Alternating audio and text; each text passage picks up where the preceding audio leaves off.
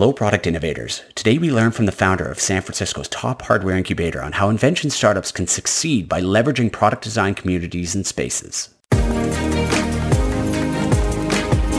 You're listening to the Product Startup Podcast the show that helps bring your product idea to life by chatting with successful inventors, product developers, manufacturers, and hardware industry professionals. Our goal here is to get to the bottom of what makes a product successful, from initial idea to getting your product on store shelves. We're taking you step by step to build a functional product and scale your product business. Hosted by Kevin Mako, one of North America's leading experts on hardware development for small product businesses now, on to the show. Welcome back, everyone. Today, I'm very excited to introduce Alex Dantas to the show. Alex is the CEO of Circuit Launch, one of California's top hardware accelerator facilities. Circuit Launch is an almost 40,000 square foot hardware innovation space and makerspace for inventors, hardware startups, and hardware companies. Mako Design is also a long-standing partner in the space. Today, Alex is going to share some valuable knowledge on how inventors, startups, and small manufacturers can utilize facilities like Circuit Launch to develop their invention product ideas, then scale them to the big leagues. He's also going to give us some advice on what really works to ensure startup success given the hundreds of startups he's watched come through their doors. Now, on to the episode. Hey, Alex, welcome to the show. Thank you for having me. Looking forward to talking to you today about hardware makerspaces, incubators, accelerators, all of that, especially from you who is the uh, founder and CEO of Circuit Launch. We're very happy to have you on the show because, of course, you and I have been working together for years now. And uh, Mako Design is very happy to be the design firm of record inside of the Circuit Launch facility, which is an incredible facility. You've done an amazing job of building something spectacular for the, the Bay Area and California. But before we get into the tips and tricks to startups and how they can maximize the value of the education and the communities and everything else that goes around a place like Circuit Launch, kick it off with how you got got here to this big facility from where you started because you've got an incredible backstory. Wow, Kevin, that's uh, that's quite a complicated story there, but I will try to do the rundown for you. Uh, I'm, I'm Brazilian. I was born in Brazil. I went to a mechatronic engineer in high school, then uh, went to law school, dropped out of law school to do classical ballet. So I moved to United States to do classical ballet. Moved, moved here in the early 2000s. Then eventually I grew out of it. For me, classical ballet was never about to become a professional. I was a very shy person. For me, it was like to become the person, the best person of me that I could. So I never became good at it, but I became a thousand times better than I ever thought I could be. And for me, as a personal development, that was amazing. I was in New York for a little while, then moved to, to the Valley to start a company because I heard that here where the money tree is, you find the money tree and then you pick up the, the hundred dollar bills. then, then I started a company. It was way ahead of the time at the time. We could not raise money. Then I became homeless. I was homeless for a couple of months, uh, living in my car in, wow. in um, San Francisco. Then from living in my car, this is 2007, 2008, I started flipping homes in San Francisco. So I bought a $800,000 house without having the money to make the first payment, the first mortgage living while leaving in my car. The way how I make that happen was I bought the, the house in the mission in, in, San Francisco and I was able to flip one of the units was a duplex within 30 days.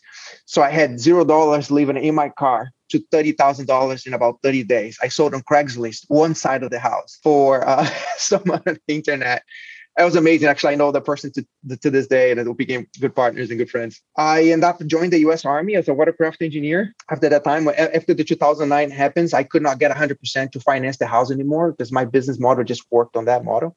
Then I joined the U.S. Army as a watercraft engineer, traveled the world with uh, the, giving support to the Navy SEALs in different locations. Then when I got out of the Army, I started a company that didn't work out. Then started another company that didn't work out. Started another company that didn't work out. Then my fourth company gave me enough money to not have to work for a year. Then I started another company, a secured app that actually got about three and a half million people to download. After that, I started a selling a luxury cars um, to Brazil and to China and I sold about $10 million worth of cars using only one email address, never had a website, never met one of the clients. And I think I only saw a couple of the cars wow. that I ever sold.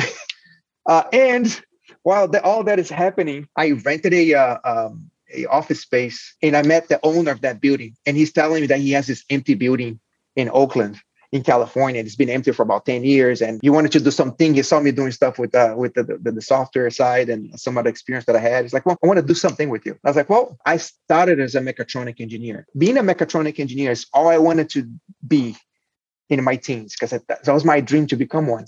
But it's very hard for you to actually do any hardware products because different from software you, where you can start at starbucks with your computer hardware as a lot of uh, our companies you will tell you is that it's a business from day one. From day one you have to start thinking about i think i need office space. I'm going to need this equipment. I'm going to have to hire the one person. And you know you have to think much bigger from where when you start. Then i'm like what if we can bring the hardware community together? And that's how i started circuit launch. We took this 30,000 square feet space, was empty. Then we raised some money from the, the, the, building owner and remodeled the entire thing ourselves. So we put every single carpet pieces that you see on the floor here ourselves. Uh, a lot of the, the furniture initially we built it ourselves. And we opened up. And slowly we we broke it down. We built an electronic lab, a wood shop, uh, and uh, certain areas for common areas for people to not have to buy the equipment like lasers, 3D printers, and all that. And then little by little, one company came, then another company came, then we fill out the space and we build more office, and then we fill those office too. We build a little bit more, and then we fill those office. And then fast forward today, today Circuit Launch has 56 companies in the space. We have a churn rate of about 3%, which is much lower than any co-working space that you hear about it. Companies here raise about $35 million within the last 12 months. And we grew even in, in the pandemic. Very hard to find places that are they have all the equipment and everything that you need to build a hardware company. And I hopefully that was not too long of a background. well, and not only is Circuit Launch one of the one of the premier hardware incubation or co-working facilities uh, in California, but you're getting calls all the time for people wanting to spread the model to other places. You've got major companies in there too. Kickstarter, Google Ventures, et cetera, is all in the space, right? And, and yeah. a number of no, others. Google too. Venture. We have a lot of Google. Com- uh, we have venture companies here. We have a lot of funded company that come out of Google here. The same I have a lot of company that came out of Stanford here. Wow. Uh, and some of the MIT, uh, Carnegie Mellon, a uh, company that's kind of like started on those and flipped, flipped, and where they can end up creating their own wings and they have to leave and then they are here. It's been an incredible ecosystem, and I, I'm blessed to feel like every day I get to speak to people that know the subject a hundred times more than I'll ever know. And it's just like it feels like a lesson to me every single day when I walk around and talk to people.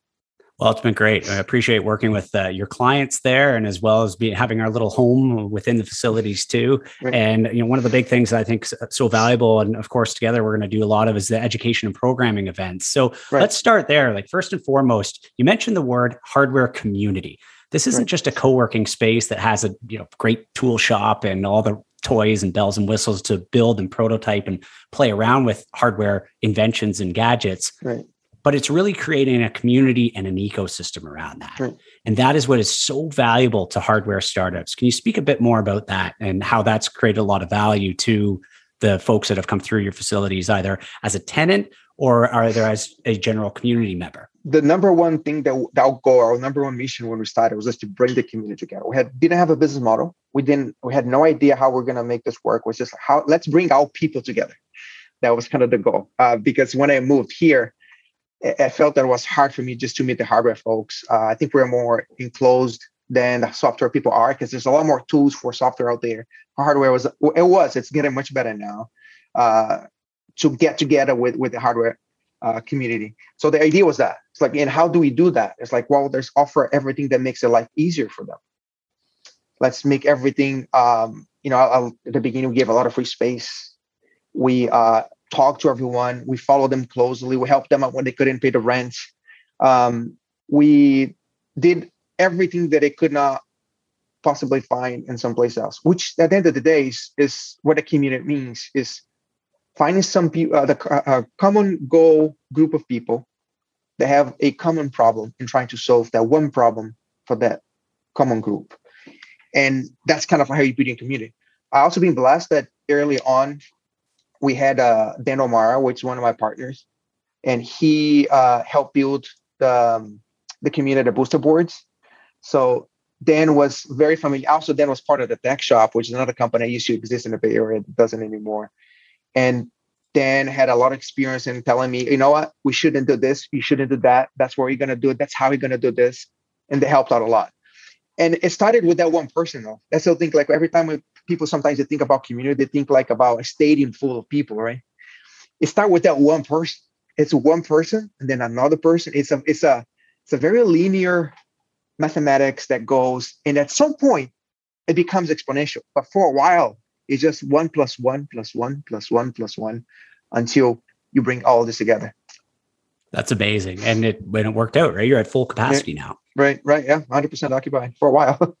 yeah, that's that's an amazing story. Well, in terms of the value to startups, as an emerging startup or a scaling startup, why should they think about being a part of a community like this? What value is there to them in joining this as opposed to building the thing out of their garage?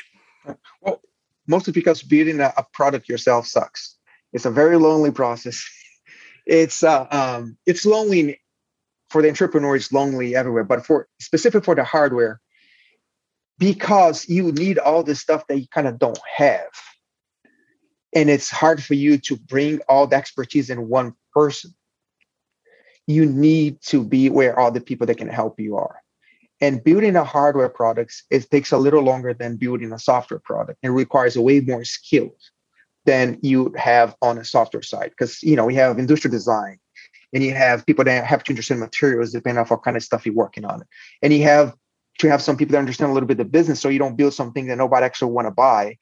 You also have to get people like to understand how to actually make a product. That's where i think Mako Design is amazing at doing this. Which, which is amazing to me how you focus on this one niche just working with startups which almost nobody wants to work with because it's like it, it, they're hard to work with. And the Mako actually perfected this in a way that uh, will take that person that's struggling in the garage working alone that will come to a community like ours and then you can actually get them to build a product actually build the product and he's the the tip for a lot of entrepreneurs out there that are working out of uh, your home or trying to figure out what you want to do building your product is the most important thing that you can get a value on your hardware startup. Let me rephrase that. Uh, deploying or deploying or making your product and actually getting to a place where you can show to other people that you have a product is the most important thing that you need to do right now. Anything else that does not accomplish that goal as fast as you can is completely irrelevant at this stage.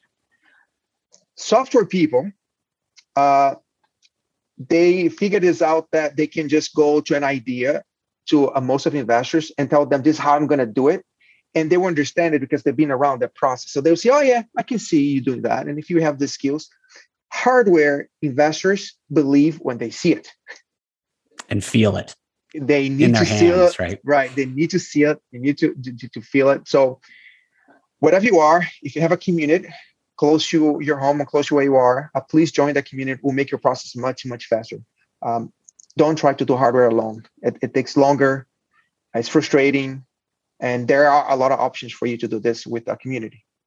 Yeah, and it's amazing because there's so much happening eh, in, in every major city that's helping evolve the support network and the communities around hardware specifically. And Circuit Launch is a great example of that a lot of obviously San Francisco is known for their software, right, right. but hardware is a big component of it. And there's been a ton of billion dollar hardware companies that have come out of San Francisco and the Bay Area. Right, so, what a better support network than to have a physical space that you can bring all these different partners and players together, but as well as having an, a lot of other people that are going through a similar journey. Right. And this is something that's so amazing about Circuit Launch. And you've seen this, Alex. You've you've watched dozens and dozens of hardware startups uh, come up through your programs. Right. And you're right. seeing what kind of works and what doesn't work. And that knowledge can be shared so quickly amongst uh, the new and emerging uh, upcoming startups that are coming through, both on the initial ideation phase, but also as they're scaling. Those are two different things. First, right. you have to build it, and then you're going to raise you know, a bunch of money, or you're going to start pre-selling, or whatever it is to, to get some money in the door. Then you have to scale it up. How do you go from selling 100 units to 500 to 5000 to 50000 and so right. on right and that's kind of the evolution of a of a hardware product but it, all of that can really be helped and supported by uh, your your local incubation hub mm-hmm. community right. etc right no matter what stage of the, the, of the of the plan that you're at which brings me to a another topic alex i'd like to talk to you about mm-hmm. because mm-hmm. you're seeing it happen like right in front of your face and it's this concept mm-hmm. of local short run manufacturing to get a product mm-hmm. off the ground and test marketing what are your thoughts about that? Where do you see that going? And where does a place like Circuit Launch help fill the void there? All right. So after seeing a few hundred companies come out of here and then going through the same process, I found a common thread, which happens, I would say 80% of the time. For those lucky ones that manage to raise a little bit of money, the first thing they do is they think now they they will take that money, they can hire the best people um, that they can possibly find, and they go they spend a lot of time trying to find those people, or trying to find contractors that will feel like the void of one inspector or another here. Then they spend seventy five percent of their money trying to do that process. Almost hundred percent of the time, it does not work. So when they get to the end of that period, like where they have like, you know, about 20% left over in the bank, and they realize, oh, I made all these mistakes because you know, as an entrepreneur, you're gonna make all these mistakes. And the hardware, they're expensive mistakes because you don't have a lot of money and it takes more money for you to build a product than you build with software. Then you spend the money, and then now we have this little B and realize, oh my God, now I have to do the product myself. And you scramble and you go after, you get trained, you do everything you can to build a product yourself.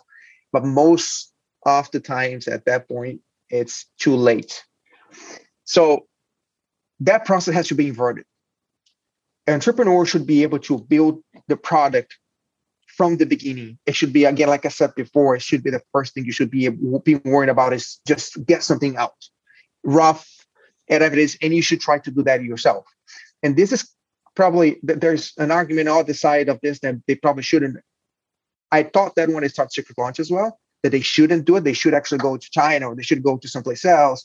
And then, you know, because they're cheap and then you can do all of this. I thought this when I started Circuit Launch as well. What I've learned is that is a very bad idea. And trust me on this, which is that if you are a hardware entrepreneur right now, please try to develop the product your own. Find people that will develop that product for you that you know for sure that you can get something out of complete. And those skills are very very hard for you to find when you're just starting out and you have very little money because you're gonna make a lot of mistakes and get into that process. So what i've seen is like the must need that i see right now on a hardware product it's actually not on the factory side. There's factories everywhere. There's factories when you get to high scale you get thousand thousand pieces that problem is solved when you get to thousands and thousands of pieces where you have a demand for that many there's tons of factories anywhere in the world even in the united states that will help you, will give you credit to build your product. They will be all over you to actually build your, the thing for you.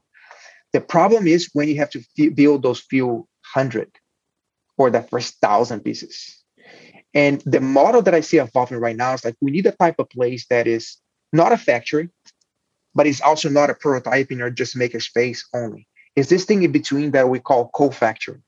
Co-factory is a place right here where you're able to build your own your first few units that you have enough expertise in that place they'll help you build from idea to a production of about few hundred units and that is the model that i think united states north america actually needs the most it is focused on those first few hundred pieces which is does not require all the million dollar equipment for you to do it now because at the end of the day when you're building a prototype you're doing pretty much five things you're cutting you're adding you're shaping and you're gluing together it's those five things that you're working to do it and you have a facility that'll help you and train you to do those five things. And they'll get you to those few hundred pieces or the few first 10. Once you're done with that, your job becomes so much easier because you understand your product, you have something you can show investors. And now investors will be more willing to take a higher risk on you because you got the product out. So co-factories is I think where this place should go. Like that's where all this facility should become.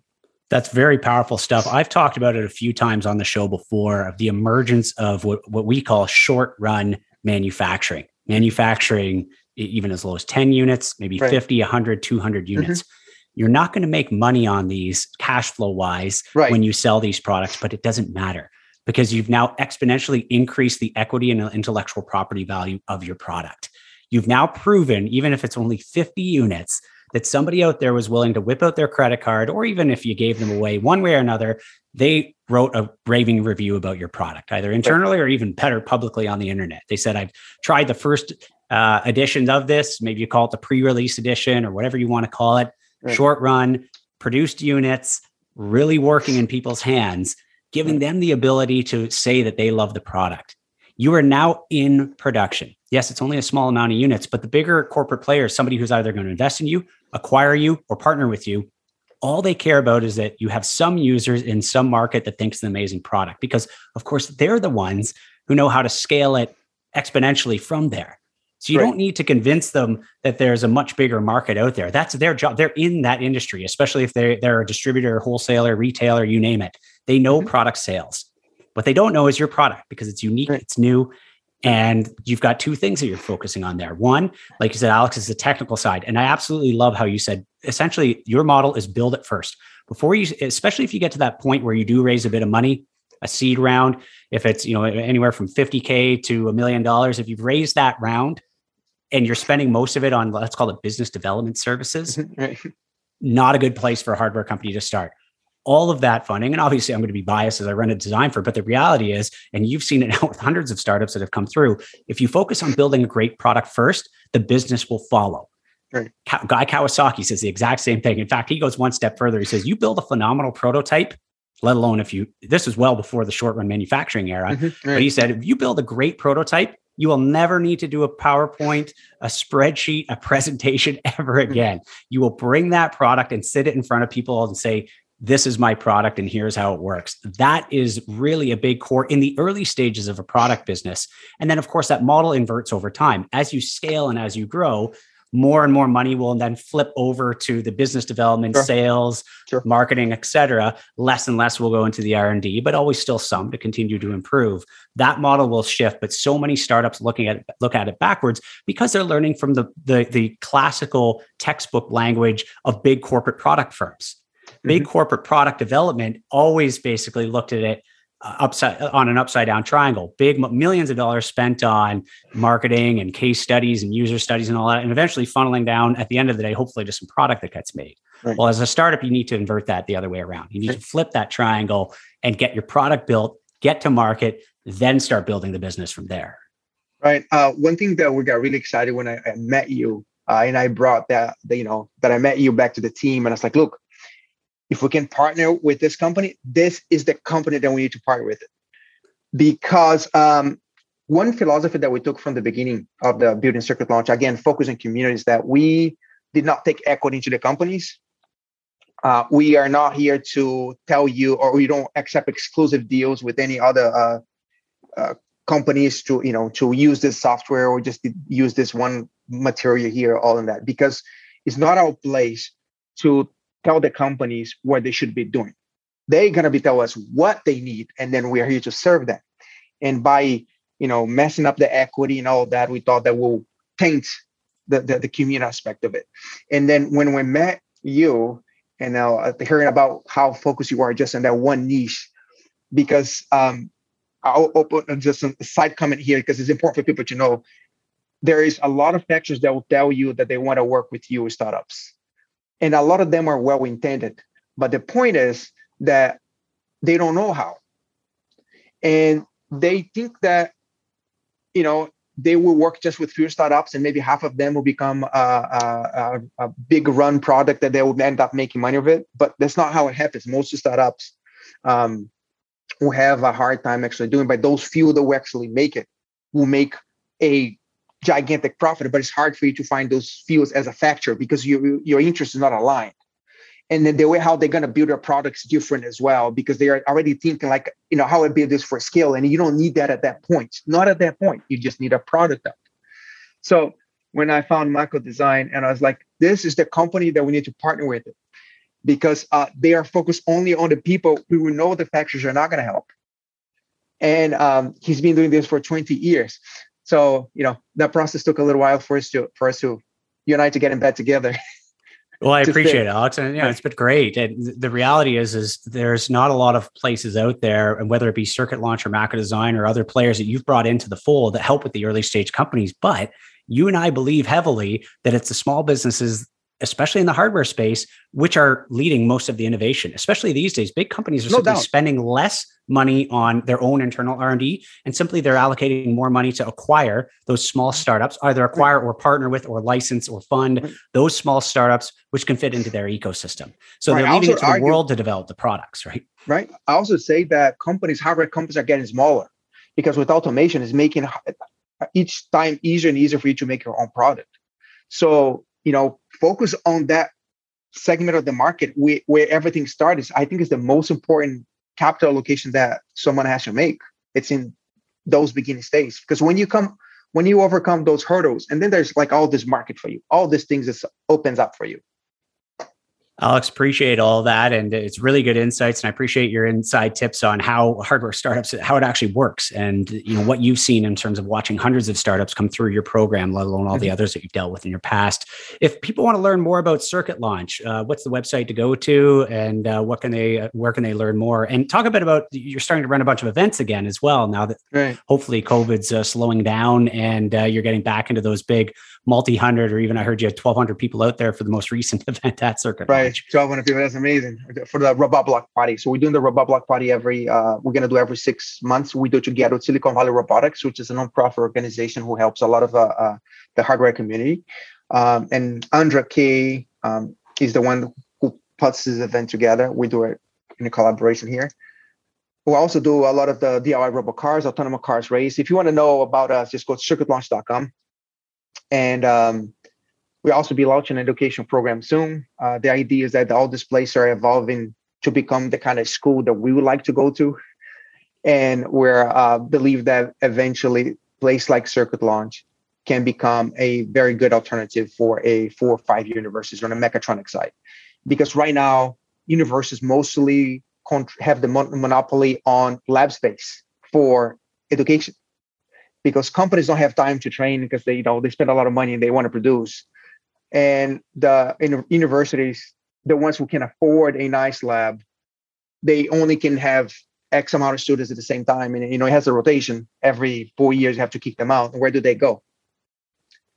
That's like hopefully circuit launches the home for them. That's like we're building this whole thing that comes together from the beginning from the education to the uh, getting them to, to build their own product and uh, hopefully helping them to start their own company. Amazing, Alex. Great stuff. And as always, I'll put all the links in the show notes below so anybody can just click click through. Alex, thanks again for all your tips, words of wisdom, and uh, explaining what's going on at Circuit Launch. We uh, will be talking to you soon. Appreciate it. Thank you, Kevin. Looking forward to 2022. Take care. You too. Bye.